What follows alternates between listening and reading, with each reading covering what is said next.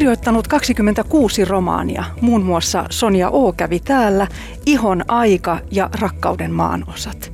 Hän on terapeutti, joka uskaltaa kirjoittaa rohkeasti ja avoimesti ihmisyydestä ja ajastamme.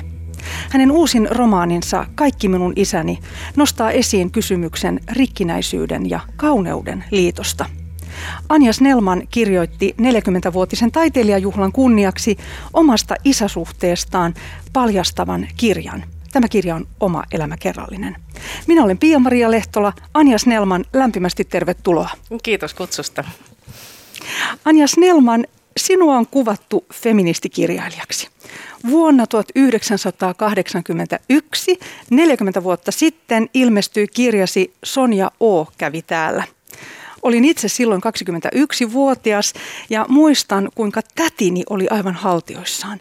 Tämä oli jotain niin rohkeaa ja uudistavaa. Ja, ja hän tosiaan oli opiskellut ideahistoria Matti Klingen oppilaana ja, ja muistan, kuinka uskoin aina, että jos hän sanoo jotain, niin tämä on suurta. Ja siitä lähtien olen lukenut sinun kirjojasi. Hyvä tädit.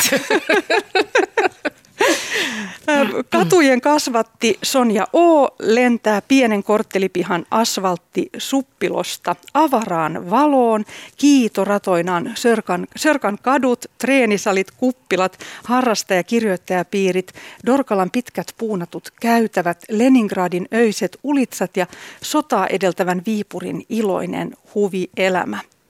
Sonja O. kävi täällä on muistutus siitä, että naisenkin on saatava etsiä, kokeilla, erehtyä, vaeltaa, luoda, rakastaa vapaasti. Ähm, vahvasti erottinen ja älyllinen romaani on tutkielma lahjakkaan tytön kehittymisestä, miehen ja naisen välisistä suhteista, tabuista ja kaksinaismoraalista. Näin kirjaasi kuvaillaan. Äh, mistä olet saanut varmuuden ja rohkeuden ilmaista ajatuksia äh, näin suoraan? no ei olekaan ihan pieni kysymys. En mä tiedä, osaanko myös vastata. Mä luulin, että, että mä, oon, mä, oon, mä, mä oon ollut kauhean arka ja ujo lapsi.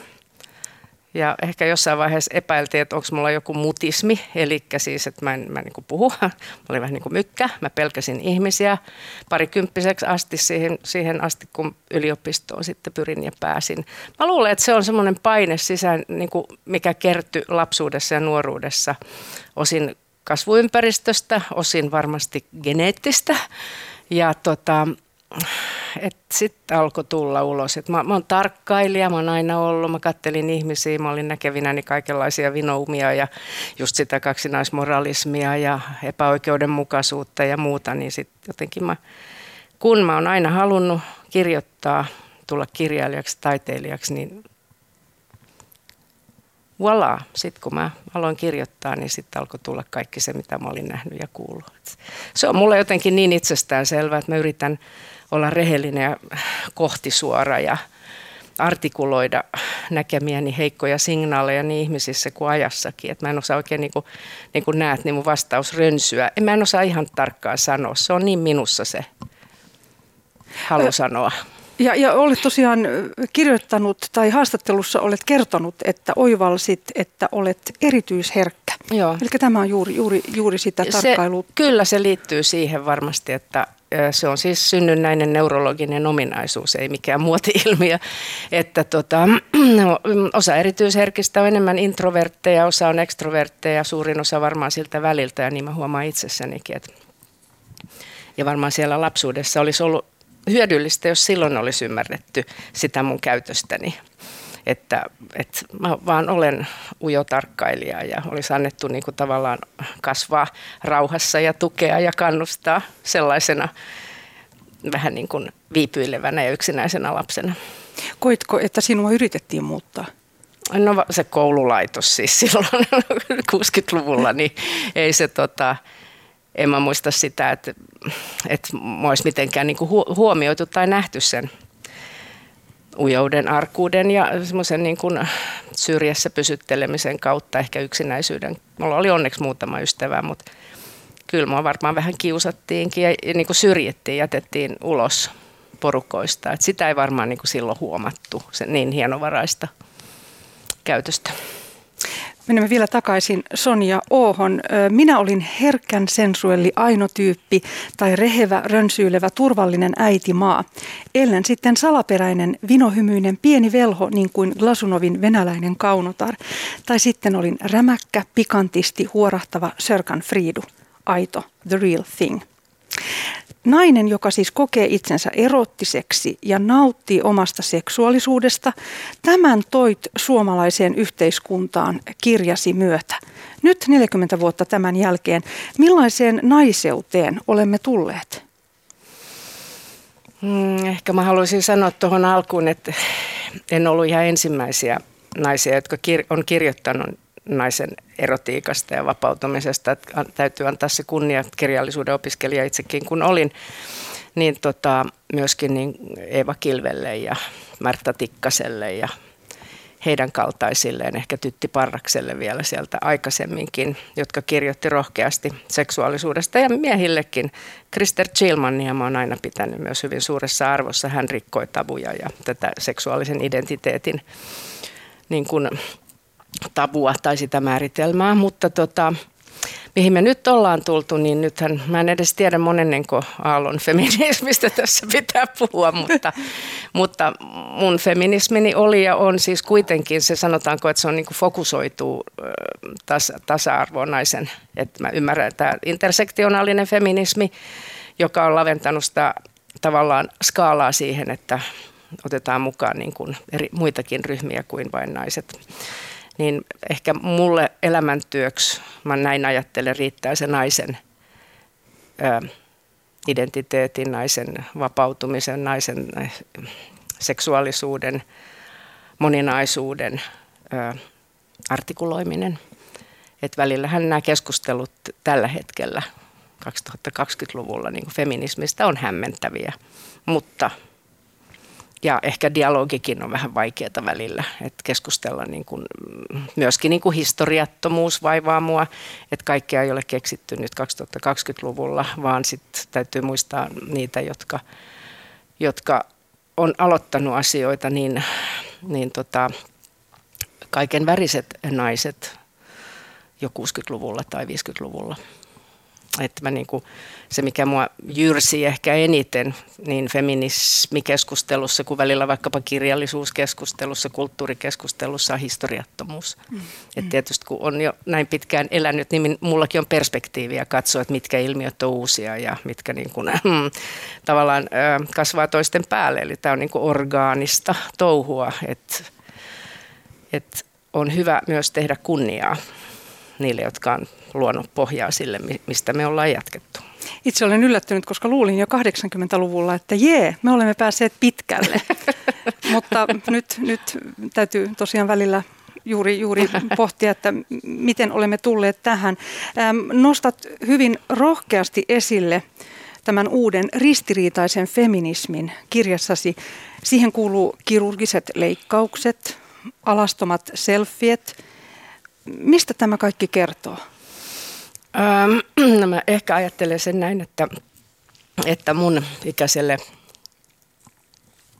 ihmiselle on ehkä niin kuin, mä, mä en ehkä niin kuin, tää, no, mä oikeastaan aloitan keho, kehopositiivisuudesta. Joo, jo. Eli tavallaan niin kuin, tällä hetkellä koen, että tietysti osittain sosiaalisen median vuoksi tai kautta, niin tota, tuntuu, että että mitä tahansa niin kuin nainen tekee itselleen tai vaikka muokkaa itseään, niin kun mä sanon, että mä en tee sitä miesten vuoksi tai muiden vuoksi, mä teen sen itseni vuoksi, niin se on ikään kuin, se on, se on, se on hyvä argumentti ja se kelpaa aina. Ja, ja tota, itse mä nostelen kulmiani siihen tavallaan kehomuokkaukseen ja itsensä loputtomaan muokkaukseen ja, ja tavallaan ajattelen, että mun feminismini on ehkä enemmän sitä, että mä katson ulospäin ja muualle ja muihin, kuin siihen, että mä pyrkisin muokkaamaan itsestäni niin kuin täydellisen naisen tai kauniimman naisen tai ylipäänsä niin kuin jollain tavalla tähän kulttuuriseen ideaaliin sopivaa pyllyä, huulia, ö, otsaa, silmä, silmän ympäryksiä, niin mulle se ei ole feminismiä. että tämä kehopositiivisuus on jotenkin vähän semmoinen kummallinen excuse. Ymmärrän hyvin, mitä sillä on ehkä joskus ajettu takaa, myös sitä vapautta olla minkä muotoinen hyvänsä, mutta sehän tarkoittaa sitä, että, että mä olen tyytyväinen siihen, mitä mä olen niin kuin syntymässäni saanut, mutta kun se menee siihen, että se kehopositiivisuus sellaisena, että olen tyytyväisenä, tyytyväinen tähän muotoon, se, se pitää sisällään sen, että mä olen tyytyväinen näihin kirurgisiin lopputuloksiin, eli että mä muokkaan itseäni. Itselläni on 22-vuotias tytär ja sinullakin on kaksi tytärtä ja, ja huomaan, että hänen kautta aina kuulen, missä mennään. Ja, ja hän puhuu tästä jumalatar-trendistä. Mikä tämä on? Mitä ajattelet siitä? No mä en ole ihan varma, että mistä sun tyttäres puhuu, mutta, mutta aikaammehan liittyy ehkä semmoisia, mä katsoisin, että no ehkä jotain semmoisia New Age-trendien niin kuin jälki, jälkisointuja, että jos toisaalla on tätä tämmöistä kehon, kehopositiivisuutta kautta kehon muokkausta, että se on ok. Toisaalla on sitten aika paljon niin kuin yleistynyt tämmöinen luonnon tantra, niin kuin muinaisuskoon liittyvät, ehkä jopa noit, noituuteen liittyviä asioita.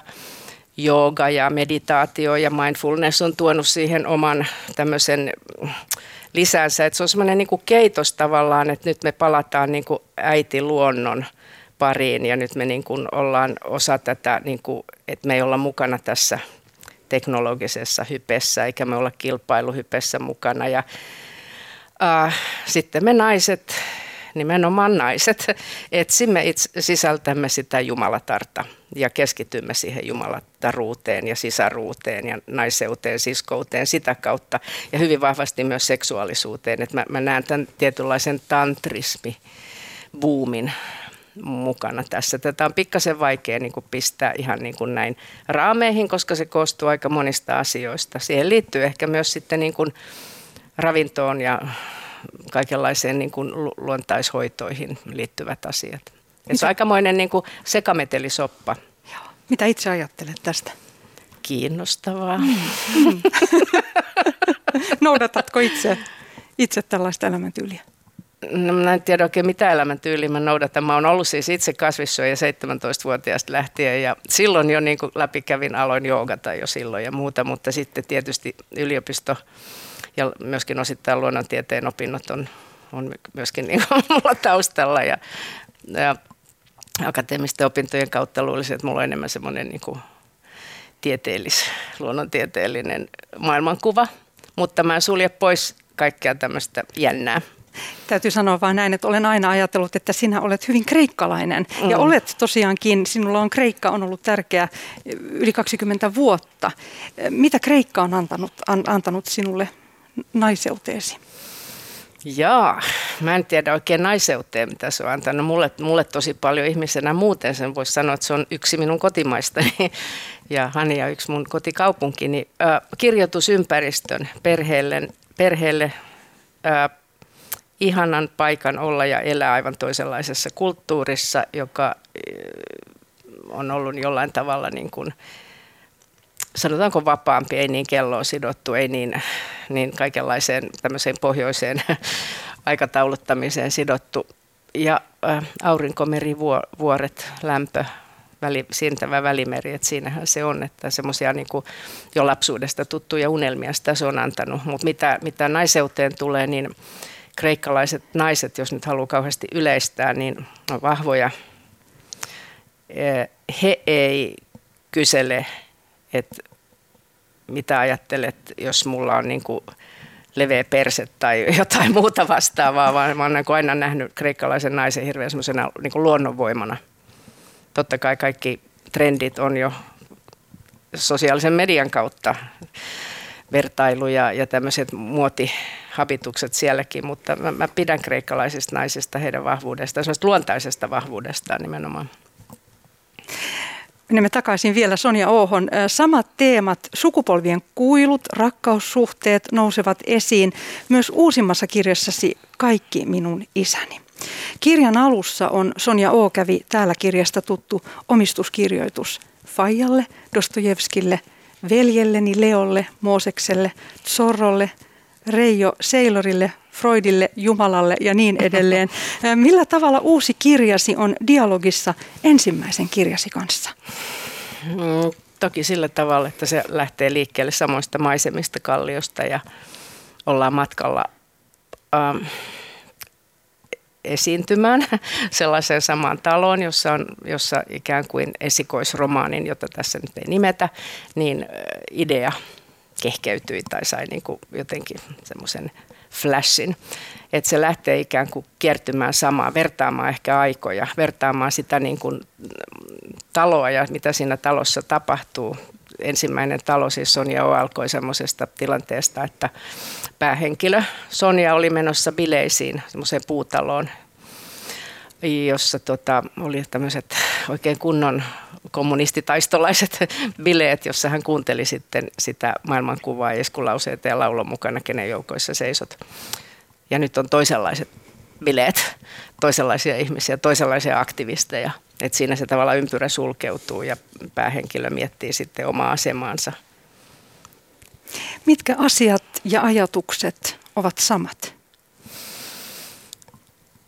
Ehkä se tota, jollain tavalla myös siinä, kun ajattelee tuota kirjan nimeä, Kaikki minun isäni, ja mulla on siellä yhtenä mottona on myös Krister Chilmanin, josta jo kerroin, että on häntä kirjailijana ihailu kovin paljon, niin hänen Kaikki minun lapseni kirjasta tota, semmoinen motto, joka puhuu kirjailijan yksinäisyydestä ja vapaudesta ja semmoisesta tavallaan, että aina niin kuin katsoo hiukan niin kuin ulkopuolelta ja se on se oikea paikka, niin ehkä se, ehkä se tiivistyy siihen, että tässäkin tämä kaikki minun isäni romaanin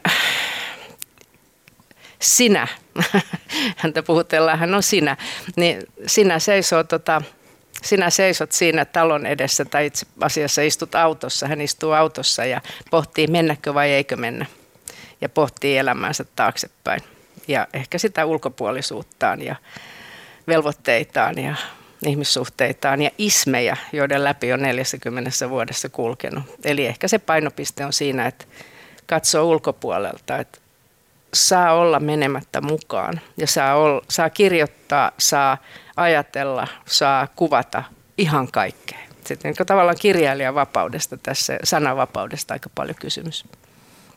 Mitkä asiat ja ajatukset ovat muuttuneet? Siis 40 vuodessa. Hmm. No, kirjailijan kannalta, jos mä ajattelen, tai mitä olen katsonut niin kirjailijana, niin aika paljon kulttuurissa muuttunut, aika paljon journalismissa muuttunut, aika paljon mediassa muuttunut, sosiaalinen media kokonaan tullut, tullut niin kuin, sanotaanko kulttuuria ja kirjallisuuttakin haastamaan. Ihmiset lukee vähemmän, ihmiset ostaa kirjoja vähemmän, ihmiset ehkä, mä en tiedä lainaustiedoista tällä hetkellä, mutta jos kirja, kirja, kirjastoja lopetetaan, niin tuskinpa se lainaus siitä lisääntyy. Et kyllähän mä, mä usein ajattelen, että kyllähän tämä auringonlaskun ala, tämä kirjallisuus ja kirjoittaminen. Ää, lyhyitä tekstejä, kulttuuriosastoja näivetetään. Jos mä ajattelen sitä, että kun Sonja on ilmestynyt 40 vuotta sitten, niin kaikissa itseään niin kuin arvostettuina pitämissä lehdissä esimerkiksi oli aika laajat kulttuurisivut, jossa oli enemmän tekstiä kuin kuvia. Nyt on kuvia ja vähän mm. tekstiä mm. ja kulttuuritoimittajia ehkä vähemmän. Kirjoihin keskityttiin aika paljon ja ehkä kirjailijalla ajateltiin, että hänellä on jotain sanomista. Nyt nykyisin niin kuin kaikilla on sanomista, blogit, vlogit, uh, Insta, storit. Ne vie tilaa siltä, että me keskityttäisiin lukemaan kirjaa ja pohtimaan, käymään dialogia sen kirjan kanssa. Aivan lyhyesti sanottuna hän on käynyt 40 vuodessa myös kustantamoissa ja you name it, pitkä lista. Nyt menemme ihan fyysiseen kirjaan. Anja Snellman, Kaikki minun isäni, kaunis vaaleanpunainen kirja, jossa on punainen, mikäs tämä on, onko tämä No mä voin nyt paljastaa, se on se Sonjan täplä. Sonjan täplä. siinä on Sonja kävi täällä, siinä on sellainen täplä okay. siinä ossa. Tai taitaa olla siinä hienossa kannessa, loirin piirtämässä kannessa. Haluan lukea näytteen kirjastasi, jonka yksi päähenkilöistä on alkoholisoitunut sodassa vammautunut isä. Isäsi oli julma ja säälittävä. Ristiriita, josta tuli sinulle loppuelämän häkki. Vihan ja myötätunnon kaksoissidos. Toisessa kohdassa kuvaat isää näin. Tyttäriään se ei oppinut tuntemaan. Se ei osannut puhua lapsilleen, ei kyennyt sanomaan hyvää sanaa. Paitsi kerran, jonain talvena, ulkona satoi hidasta lunta ja isä sanoi sinulle hallissa ohikulkiessaan, että valkoinen angorapusero sopii sinulle. Se äidin kutoma, pörröinen, jonka höytyvät heiluivat, kun hengitit kohti. Olit järkyttynyt. Oliko se pilkkaa? Itkit itsesi uneen. Mihin tämä ristiriitainen isäsuhde johtaa? Hmm. Mä nyt haluan mennä mihinkään itsereflektioon tässä, mutta sanotaanko, että vuosi, vuosia on kulunut, että ymmärtää häntä, hänen lähtökohtiaan. Tämä mies, jota mä kuvaan, Ensio Kauranen, mun isäni oli syntyi vuonna 14, kun aika lähellä hän on kannaksella syntymässä käynyt, niin tota, oli sota. Hän oli nuori, kun syttyi toinen maailmansota. Hän, oli, hän mm, niin haavoittui heti. Hän ei tuntenut isäänsä, eikä hän tiennyt äidistäänkään. Hän luuli äitiään tädikseen, tai tätiään siis äidikseen, että ne kaksi naista menivät sekaisin hän meni avioliittoon naisen kanssa, jolla oli jo lapsi, mutta jos isäni ei tiennyt, että kaikki elämän palaset oikeastaan siinä elämän neljänä ensimmäisenä vuosikymmenenä oli aivan sekaisin. Sodasta palattuaan hän alkoholisoutui hitaasti, mutta varmasti, niin kuin varmasti aika iso osa sukupolvensa miehistä. Eli voi sanoa, että pääpiirteissä mä tiedän hänestä jotain, mutta en mä koskaan oppinut tuntemaan häntä. Mutta juuri tämän kirjan kautta, niin olet nyt varmasti tehnyt tutustumistyötä konkreettisesti uudella tavalla.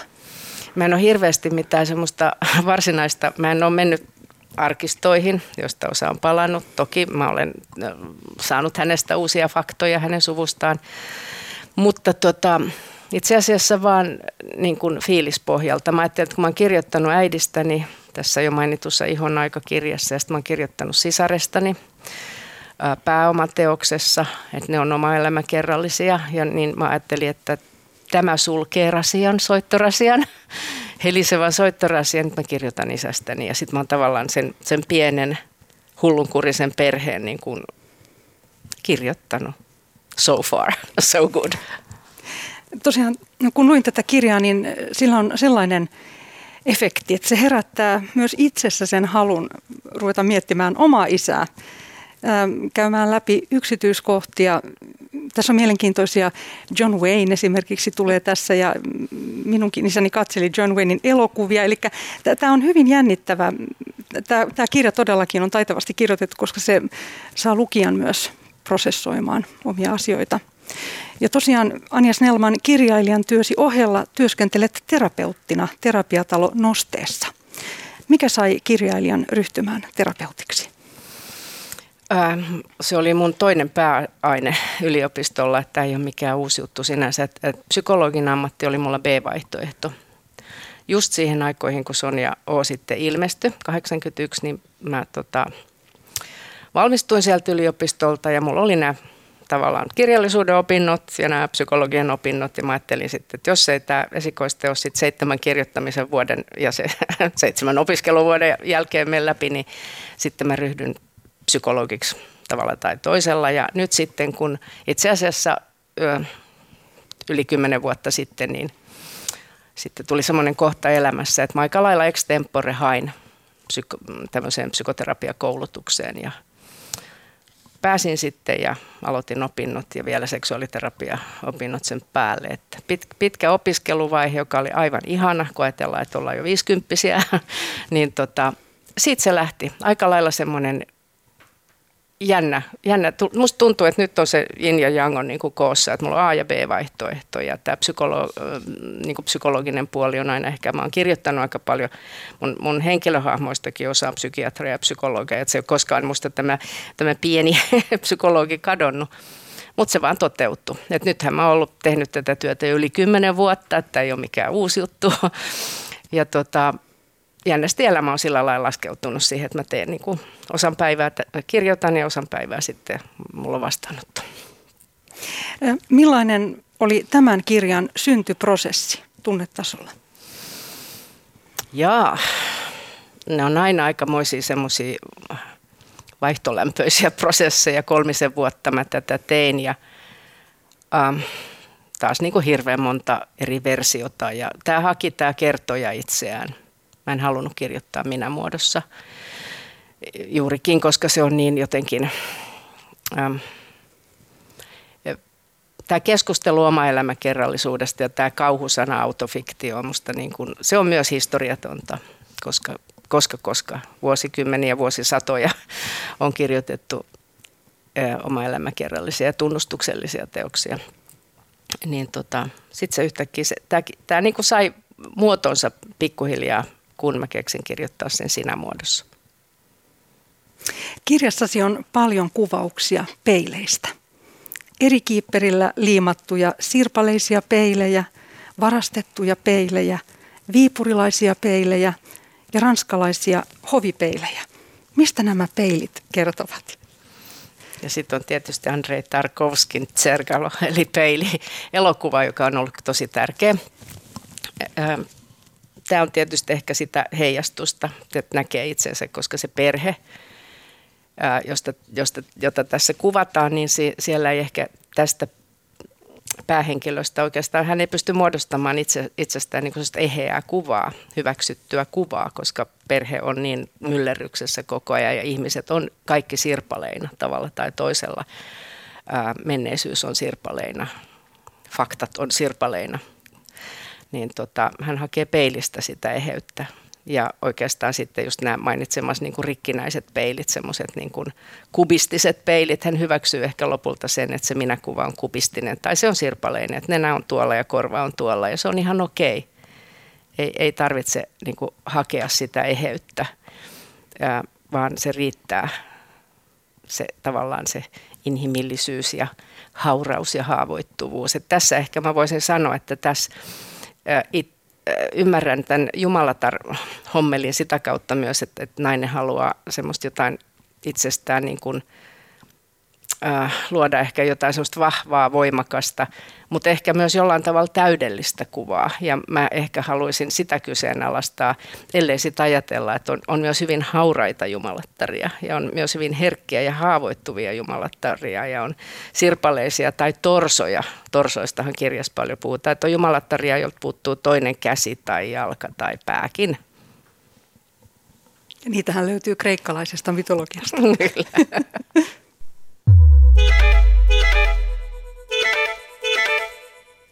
Kuuntelet Kulttuuri Ykköstä, jossa tänään vieraanani on kirjailija ja terapeutti Anja Snellman ja keskustelemme nyt enemmän Kaikki minun isäni kirjasta. Ähm, vielä näistä peileistä. Ähm, tässä on sitaatti kirjastasi. Pakonomaiseksi muuttuva heijastamistarve, peilaushulluus, näkymättömän lapsen kaipaus, läpinäkyväksi muuttuvan naisen melankolia. Kerro, kerro kuvastin, kerro kehojen maantiede – kerro kuvajaisten historia. Tämä kehojen maantiede ja iho ovat myös teemana omissa suosikkiromaaneissani Ihon aika ja rakkauden maan osat. Miten tärkeää on kehon tuntemus versus puhe? Millä tavalla esimerkiksi kehon muisti on läsnä elämässämme? Valtavan paljon. Tässä mennään ehkä sitten tuonne terapeutin työn puolelle, jossa mä katson, että on aika tärkeää Ähm, pystyä myös sanallistamaan tai ottamaan jo tavallaan jos toisellakin esille kehon muistia. Mä oon kiinnostanut ja jonkun verran opiskellut roosenterapiaa myös, jossa nimenomaan käydään asioita läpi kosketuksilla, painalluksilla, joihin liittyy sitten eri, eri kohdissa kehoa muistoja, paljon muistoja. Niitä meillä on jokaisella ja ne herättää voimakkaita tunteita. Et, et, vastauksena niin äärimmäisen tärkeä asia ja hirveän jännittävä asia. Sitä voi itsessäänkin miettiä, että mitä kaikkea mun muistoja mä esimerkiksi, jos mä ajattelen niin mun olkapäitäni tai polviani tai tässä kirjassahan kaikki minun isäni lähdetään myös liikkeelle siitä, että tämä päähenkilö on telonut polvensa Ja mit, sehän herättää myös sitten muistot torsoista ja isän ontumisesta ja kaikesta muusta. Että tämä on hyvin kehollinen myös tämä kirja sitä kautta, että siinä on ihmisillä niin kuin tapahtuu asioita kehossa. Totta kai siihen liittyy myös ikääntyminen. Ja peilin kautta tuossa puhutaan siitä, että nainen muuttuu läpinäkyväksi. Kun ensin peilaa ja peilaa ja nykyaikana tietysti voi sanoa, että niin selfie selfien perään. Niin tota, mua kiinnostaa hirveästi se, että mitä se, mitä se vaikuttaa meihin tai mitä se vaikuttaa lapsiimme ja vieläkin nuorempiin ihmisiin, jotka niin kuin, niin kuin miten mä sanoisin, niin kuin tässä kirjassa taisi olla, että kun he on menossa johonkin taloon – niin he se, se ei katso taloa, seisoo niin kuin taloon selin ottaa selfien. Eli tavallaan mulla aina, niin kuin, aina poissa siitä, mikä olisi se kohde. Ja kun se kohde on koko ajan omat kasvot tai oma, oma keho, niin si, siinä on jotain kiinnostavaa. Ja sitä näkee kyllä tässä terapiatyössä, miten sosiaalinen media vaikuttaa meihin kaikkiin. Millä tavalla se näkyy? Vertailuina, ehkä, ehkä jonkinlaisena semmoisena, jos on taipumusta jollain tavalla NS-ahdistuneisuuteen tai ää, ää, jollain tavalla niin kuin alavireisyyteen, niin se jatkuva vertailu some, somessa niin kuin influenssaavien ihmisten päivitystä ja heidän niin kuin elämänsä ja onnensa kanssa, niin ei ole mitenkään omiaan helpottamaan sitä. Ja sitten kaikenlaiset semmoiset omaan kehoon liittyvät kriittiset ajatukset, huomiot, pakkomielteet taatusti lisääntyy, kun sä koko ajan niin kuin sä so, selfiehän on tavallaan, että sä peilaat koko ajan itse, sä katsot, sä muokkaat sitä kuvaa – toi ei kelpaa, nyt mun täytyy parannella mun leukaviivaa ja sitten silmät vähän isommiksi ja kaikkea muuta. Niin mitä se tekee sille, että mä, sit mä lähden kauppaan sen jälkeen siinä mun omassa naamassa. että se tavallaan, tässä onko hirveän outoja pieniä yksityiskohtia tässä nykyelämässä. Takaisin kirjaasi. Siellä jaloilla on tärkeä symboliarvo. Millä tavalla? No tässä perheessä, mä oon kirjoittanut ihon ajassa, äidin, äh, ihon ajassa jo äidin jaloista, mutta nyt, nyt tämä lähtee liikkeelle päähenkilöstä, joka könkkää kainalosauvoilla, kun on joogannut toisen polvensa sijoita. ja tota, isä, isä oli haavoittunut sodassa ja tota, sisarella reuma. Et, ja äidillä sitten säärihaavoja ja lonkkakipeä ja kaikkea tämmöistä. Että kaikilla on niin kuin, kaikki ontuu tavallaan. Tämä päähenkilö siirtyy mukaan siihen perheeseen siinä, kun hän itsekin alkaa ontua vihdoin joogan kautta. Et tota, joo, tosiaan paljon kuljetetaan jalkoja ja sitten niitä just patsaita tämän yhden henkilöistä, eli Jaanuksen Janin kautta sitä, joka lähettelee päähenkilölle sitten niin kuin patsaiden osia ja sormia tai varpaita tai muita. Et siinä on aika paljon tätä. Se on myös sitä kehollisuutta, että mietitään niin kuin kehojen kautta. Romaanissasi on kehojen lisäksi myös ihan tuntemuksia, kun kirjailija lähtee esimerkiksi kirjailijatapaamisiin lukupiireihin. Ähm, kuvailet, miltä kirjailijasta tuntuu saapua lukupiirin vieraaksi. Eteisessä annetaan champagnea ja sitten alkaa keskustelu, jonka kysymykset eivät aina tunnu niin miellyttäviltä. Oletko kirjailijana usein kokenut tätä ambivalenssia, olla näkyvä ennakkoasenteiden edessä? Mä tiedän, onko se ambivalenssia. Totta kai mä oon onnellinen, että mua pyydetään, mutta sitten samalla niin kun, nämä voi olla aika ristiriitaisia nämä tilanteet herkälle ihmiselle. Et näin helposti unohdan mun tuommoisen lukupiirivierailun jälkeen yleensä menee kaksi päivää toipumisessa. Että saattavat olla hyvinkin jänniä. Et sitten tietysti kun, mon, niin kun ehkä kuvaankin tuossa, niin ihmisillä saattaa, ihmisten niin se odotus siitä, millainen tämmöinenkin pidemmän uran tehnyt kirjailija on, niin liittyy ehkä siihen, mitä on luettu haastatteluja ja lehtikommentteja, jotka taas perustuu aikaisempiin haastatteluihin ja kommentteihin, eli tavallaan kierrätetään oikein roppakaupalla ennakkoluuloja ja ennakkokäsityksiä ja omia käsityksiä. Eli usein mä ajattelen, että se, jolle puhutaan, se istuu tuossa vieressä ja mä sitten kuuntelen, mitä siitä puhutaan, että sen on minä mutta toki sitten joskus on hyvinkin keskittyneitä vain kirjoihin lukupiirissä, että ei niinkään kirjailijahenkilöön, mikä on ehkä sitten niin kuin kaikkein mukavinta. Siteeraat amerikkalaista kirjailijaa Joan Didionia tähän ennakkoasenteita käsittelevästä tunteesta. Mitä hän toteaa?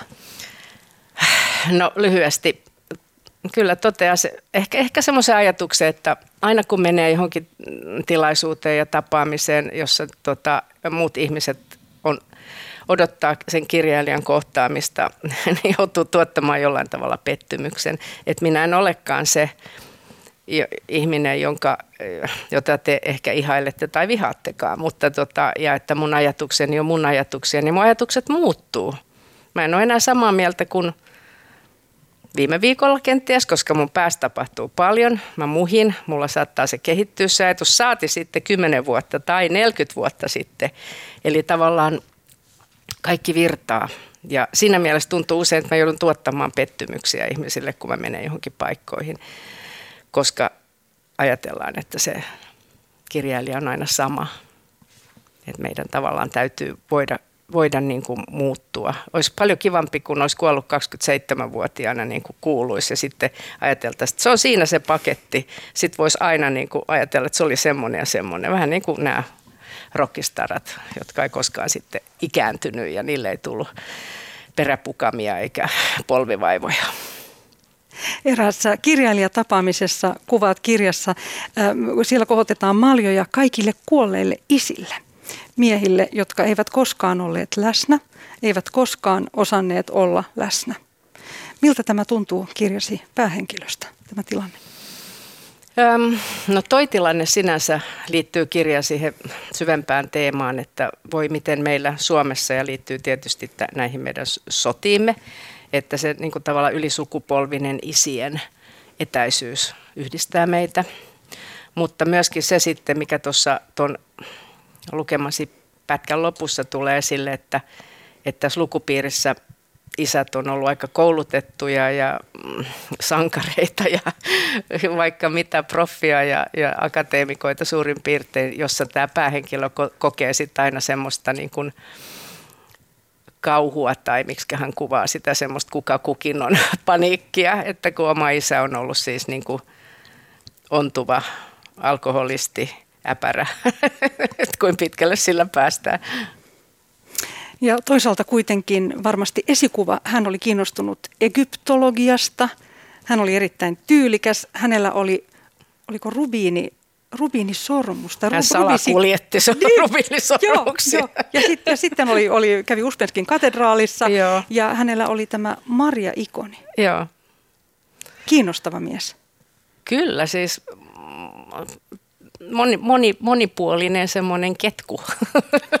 Hänestä löytyi joka lähtöön näitä puolia. Se tietysti liittyi siihen, että hän oli pakolainen ja niin kuin mä kerroin, niin hän oli myös tota, omista juuristaan aika tietämätön. Ja sitten tämä tietysti evakkous ja se, että hän joutui luopumaan kaksi kertaa kodistaan ja tämä, hän ei ikinä toipunut siitä, että hän, hän ei päässyt takaisin sinne Karjalan kunnaille, sinne Kannaksen kunnaille.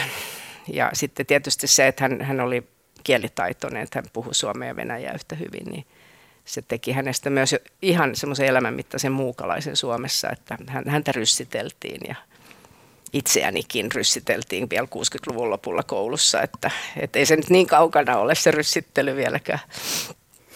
Kirjailijan isä tosiaan Ensio Kauranen on yhtä kuin Raivolan lehtikuusi metsät.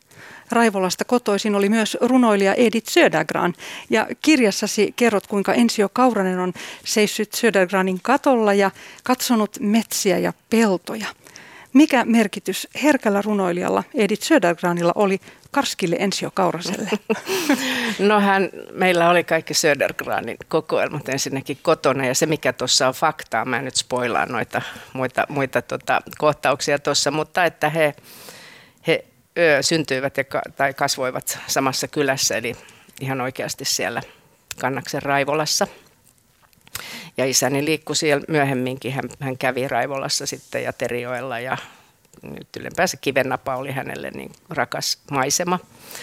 Mutta sitten Södergranin runous oli runoja kirjoittavalle isälle niin, niin hyvin rakasta, niin kuin oli myös Sillanpään romaanit.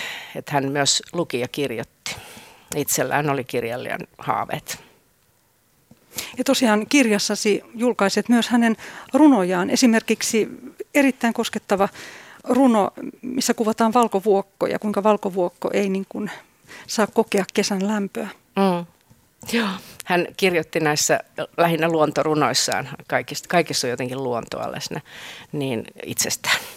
Että se hänen kohtalonsa, hän punoi näitä tämmöisiä runoihin, joita kun nyt katselin niitä just tässä, kun poimin niitä vain ihan muutaman tuohon kirjaan, niin että jos tota, Toivo Kärki olisi ne nähnyt, niin hän olisi varmaan säveltänyt ne. Ne on, ne on semmoisia Toivo Kärki-runoja.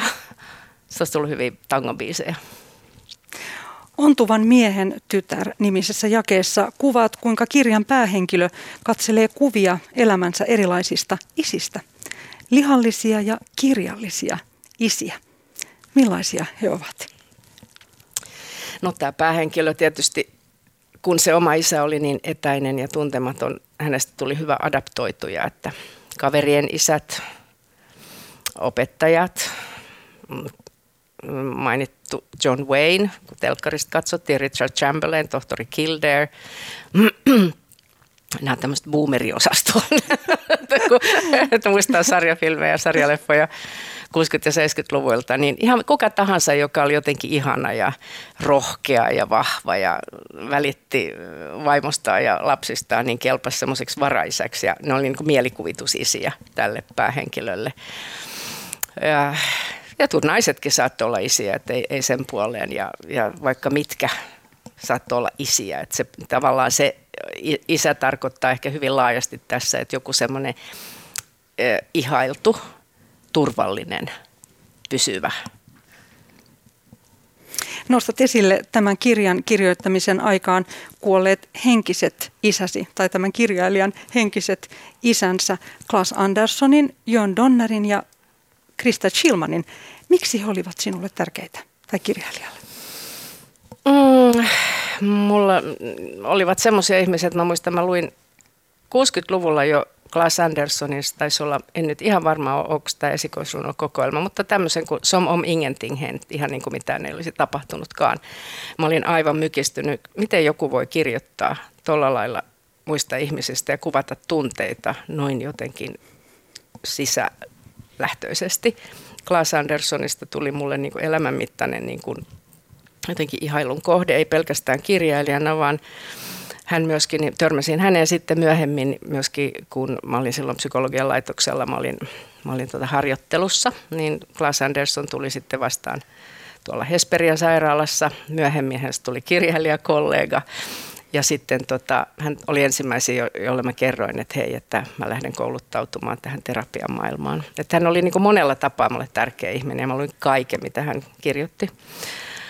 Jan Donneria, joka oli myös multi, multilahjakkuus, niin kuin Klaas Anderssonkin, niin myös ihailin. Tein hänen kanssaan Maikkarille yhden TV-ohjelman, Dokkarin, ja hän oli mukana parissa niin kuin mun teksteihin perustuvin perustuvissa niin kuin elokuvasuunnitelmissa, että mä kyllä tapasin häntä myös. Ja hän oli musta hyvin, hyvin jännä, ristiriitainen hahmo, että mä katson häntä sille ihan erityisestä kulmasta. Ja sitten Krister Chilman oli ehkä, ehkä niin kuin kirjailijana, niin kuin prosaistina, lyyrisenä prosaistina niin kuin äärettömän tärkeä, esi, ihan esikuva. Mulla oli myös ilo oppia tuntemaan häntä ja hänen tyttärensä käänsi Sonja on ruotsiksi. Ja muista Krister Chilman on kirjoittanut ihmisen niin kuin, jotenkin psyyken niistä niin kuin vaikeista puolista, vallan halusta, ää, ää, mielenterveysongelmista, ää, seksuaalista identiteetistä, niin kuin ei kukaan muu. Mun mielestä niin kuin en ole lukenut maailmassakaan semmoisia tekstejä, mitä hän kirjoitti. Juuri tämä kaikki minun lapseni tai ihan sieltä alusta ihminen, joka järkkyy tai varo autuas. Ne on, ne on loistavia teoksia, Kaik, ihan joka ikinen. Sitten kirjassasi myös... Saanko mä lisätä huomio, huomion arvoista ja erityistä? On kaikki suomen ruotsalaisia kyllä, kirjailijoita. Kyllä. Et kertooko se myös siitä jotakin, mitä se kertoo? Mä voisin ehkä lisätä vielä ainakin semmoiseksi niin pikkuvaraiseksi Henrik Tikkasen, jonka suora puheista kirjoittajan taitoa mä oon ihaillut myös ihan valtavasti. Et kaikissa näissä suomenruotsalaisissa, nämä nyt sattuu olemaan niin miehiä, mutta voisin ihan hyvin lisätä toisen legion naiskirjailijoitakin, mutta et niissä on, heissä on jotakin sellaista, kun aluksi puhuimme tästä suoraan sanomisesta. Mä oon, mä oon ihaillut sitä suoraan puhumista ja semmoista niin kuin, ettei ajatella sitä omaa paikkaa, ei, niin kuin, ei, ei, ei manipuloida, ei haluta sitä, ei, ei säästellä itseä eikä muita. Rohkeus, uskallus, se, se, se kaikissa näissä on. Se on mielenkiintoista jo. Eli siinä on semmoista avoimuutta, vaikka puhutaan de tronga rummet, eli myös Joo, ahtaasta kyllä, huoneesta, niin kyllä. silti Joo. mielenkiintoista. Joo. Kirjassasi myös on sitten näitä miehiä, jotka ovat niin sanotusti isällisiä. Esimerkiksi Jan Bon Vivant. Kuka mm. hän on? No tämä Jan, joka nousee siellä oikeastaan alusta jo, hän on lapsuuden ystävä, josta tulee hyvin, hyvin monipuolinen semmoinen renesanssihahmo. Hänestä tulee taiteilija ja, ja tota, ehkä keräilijä, taite, taidehistorioitsija, jonka tarinaa tässä seurataan. Nimittäin hän on myös, voisiko sanoa, persoonallisuudeltaan aika erikoinen, seksuaalisuudeltaan, voisi sanoa myöskin monineuvoinen ja sitten mitä siihen liittyy myös on sitten rajoja ylittävä. Hänen niin kuin, näin sitten lopuksi selviää myöskin nämä seksisuhteensa on enemmän tai vähemmän sellaisia, joita nykyisin kutsuttaisiin ehkä seksuaaliseksi häirinnäksi tai, tai tois, ehkä jopa hiukan jossain tilanteessa hyväksi käytöksi tai ainakin, että me ikään kuin ollaan aika, aika vapaasti ihan ilman rajoja ihmisten kanssa ikään ja ehkä sukupuoleenkin katsomatta.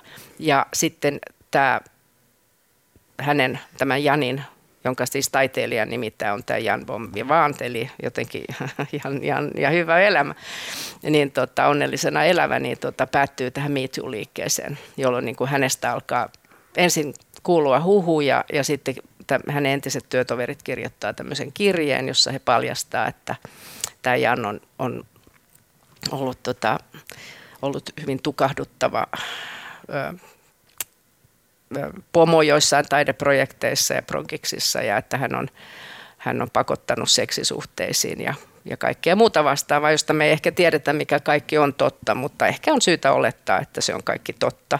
Ja siitä alkaa Janin kujajuoksu ja amokjuoksu, taas boomer-termi. niin, tota.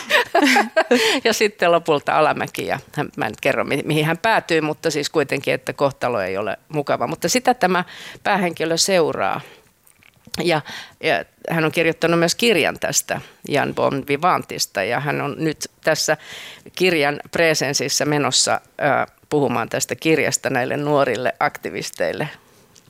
Ja tosiaan kirjassasi kirjoitat näin, totuus piilee unissamme, mielikuvituksessamme. Jaan kysyy, onko nuoren polven miestaiteilijoiden sieluihin pesiytynyt itsesensuuri, jota valvoo aikamme kulttuurinen feministinen yli-minä. Tämä on mielenkiintoista, tämä feministinen yli-minä. Hmm. En ole varmaan ainoa, joka miettinyt tätä, mutta olen ollut huomaavinani, että – että semmoinen niin kieli keskellä suuta kirjoittaminen saattaa äh, tuntua joidenkin mieskirjailijoiden teksteissä jätän tämän kysymysmerkin kanssa leijumaan ilmaa ja ehkä muidenkin taiteilijoiden. Että tavallaan nämä mediakohut ja sosiaalisen median herättämät cancel mikä se nyt sitten olisi suomeksi.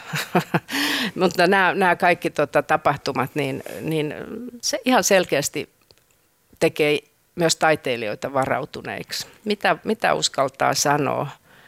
Mitä mies uskaltaa kirjoittaa esimerkiksi seksistä,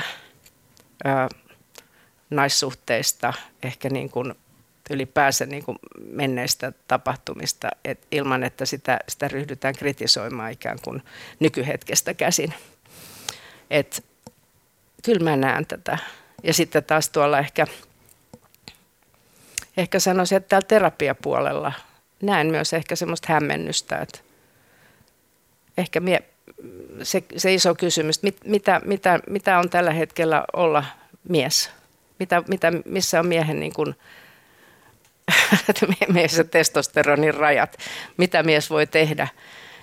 Mm, mistä joutuu selittelemään, mistä joutuu niin kuin ikään kuin kyseenalaistetuksi. Jotain tämmöistä niin kuin jännää, tämä, tämä feminismi sinänsä niin kuin koko ajan korostan, että mitä tärkeintä kaikki tämä keskustelu on ollut ja feminismi kaikkinensa, mutta, mutta jos siitä tulee tavallaan semmoinen tuomioistuin, niin, niin sitten se ei ole musta hyvä juttu. Pitäisikö kehopositiivisuus koskea myös miehiä? Tästäkin kirjoitat. Joo. No kun no mä, mä, mä, niin tämä kehopositiivisuus on mulle niin vaikea termi noin ylipäänsä, että kun mä näen kehopositiivisuuden semmoisena, että me niin kuin kuunnellaan ihmisen ajatuksia ja tykästytään niin kuin luonteeseen ja tämmöistä muuta, että mä en niin kuin ajattele esimerkiksi, kun mä tapaan ihmistä, että mikä sen elopaino on tai onko sillä niin kuin ohut vai paksu tukka tai olisi suku, ihan kaikista sukupuolista niin kuin riippumatta. Niin totta kai mä toivon, että naiset ja miehet olisivat tässä kohtaa ja kaikki olevaiset ihan samalla linjalla, että, se, että meillä on meidän kehot ja let's face it. Tähän loppuun vielä nopea kysymys. Olen aina kuullut, että täytyy tehdä äitipaistiksi, eli siis täytyy tehdä tämmöinen äitimurha. Onko myös tärkeää naiselle tehdä isämurha? Mm, no, mä en tiedä. Mä, mä jotenkin ajattelen tässä kohtaa tuon, tuon kirjan kirjoitettua niin, että, että toi ei ole ehkä niin kuin, että isämurha, vaan itse asiassa päinvastoin, että mä oon niin kuin synnyttänyt isäni uudelleen. Ja että mä oon synnyttänyt paitsi siis mun biologisen isän, niin lukuisia muita isiä. Että mä oon niinku huomannut, että se on, mä niinku, tätä kuulostaa ihan kauhealta, kun sanoo ääneen. Mä oon laskenut munia. Ne on niinku sellaisia ka- kalaa, mikä se on, mätiä. Semmoista paljon semmoista kutua, josta kehittyy hirveän paljon isiä ja ne voi olla niinku ihan mitä tahansa, mutta et ne on kaikki niinku isiä eläköön se niin kuin isä, isien synnyttäminen. Isän murhiakin varmaan pitää jonkun tehdä, mutta mä teen päinvastoin. Kiitos. Kirjailija terapeutti Anja Snellman. Näihin sanoihin on hieno lopettaa. Tätä ohjelmaa oli tekemässä kanssani äänitarkkailija Mikko Kuokka ja tuottaja Olli Kangassalo. Ja huomenna Kulttuuri Ykkösen aiheena on seuraava Kuhmon kamarimusiikin uudet taiteelliset johtajat, Deep Purplen uusi levy, Ronnie James Dion perintö ja populaarimusiikkia kahdella sellolla. Haastateltavana ovat Kuhmon kamarimusiikin uudet taiteelliset johtajat Minna Pensola ja Antti Tikkanen. Deep Purplesta Highway Star Richie Blackmoren vuodet 1968-1993 kirjaan kirjoittanut muusikko Mika Järvinen ja sellomanian Jaani Helander. Juonteena huomenna on Pauliina Grym. Minä olen Pia-Maria Lehtola. Oikein kaunista päivän jatkoa.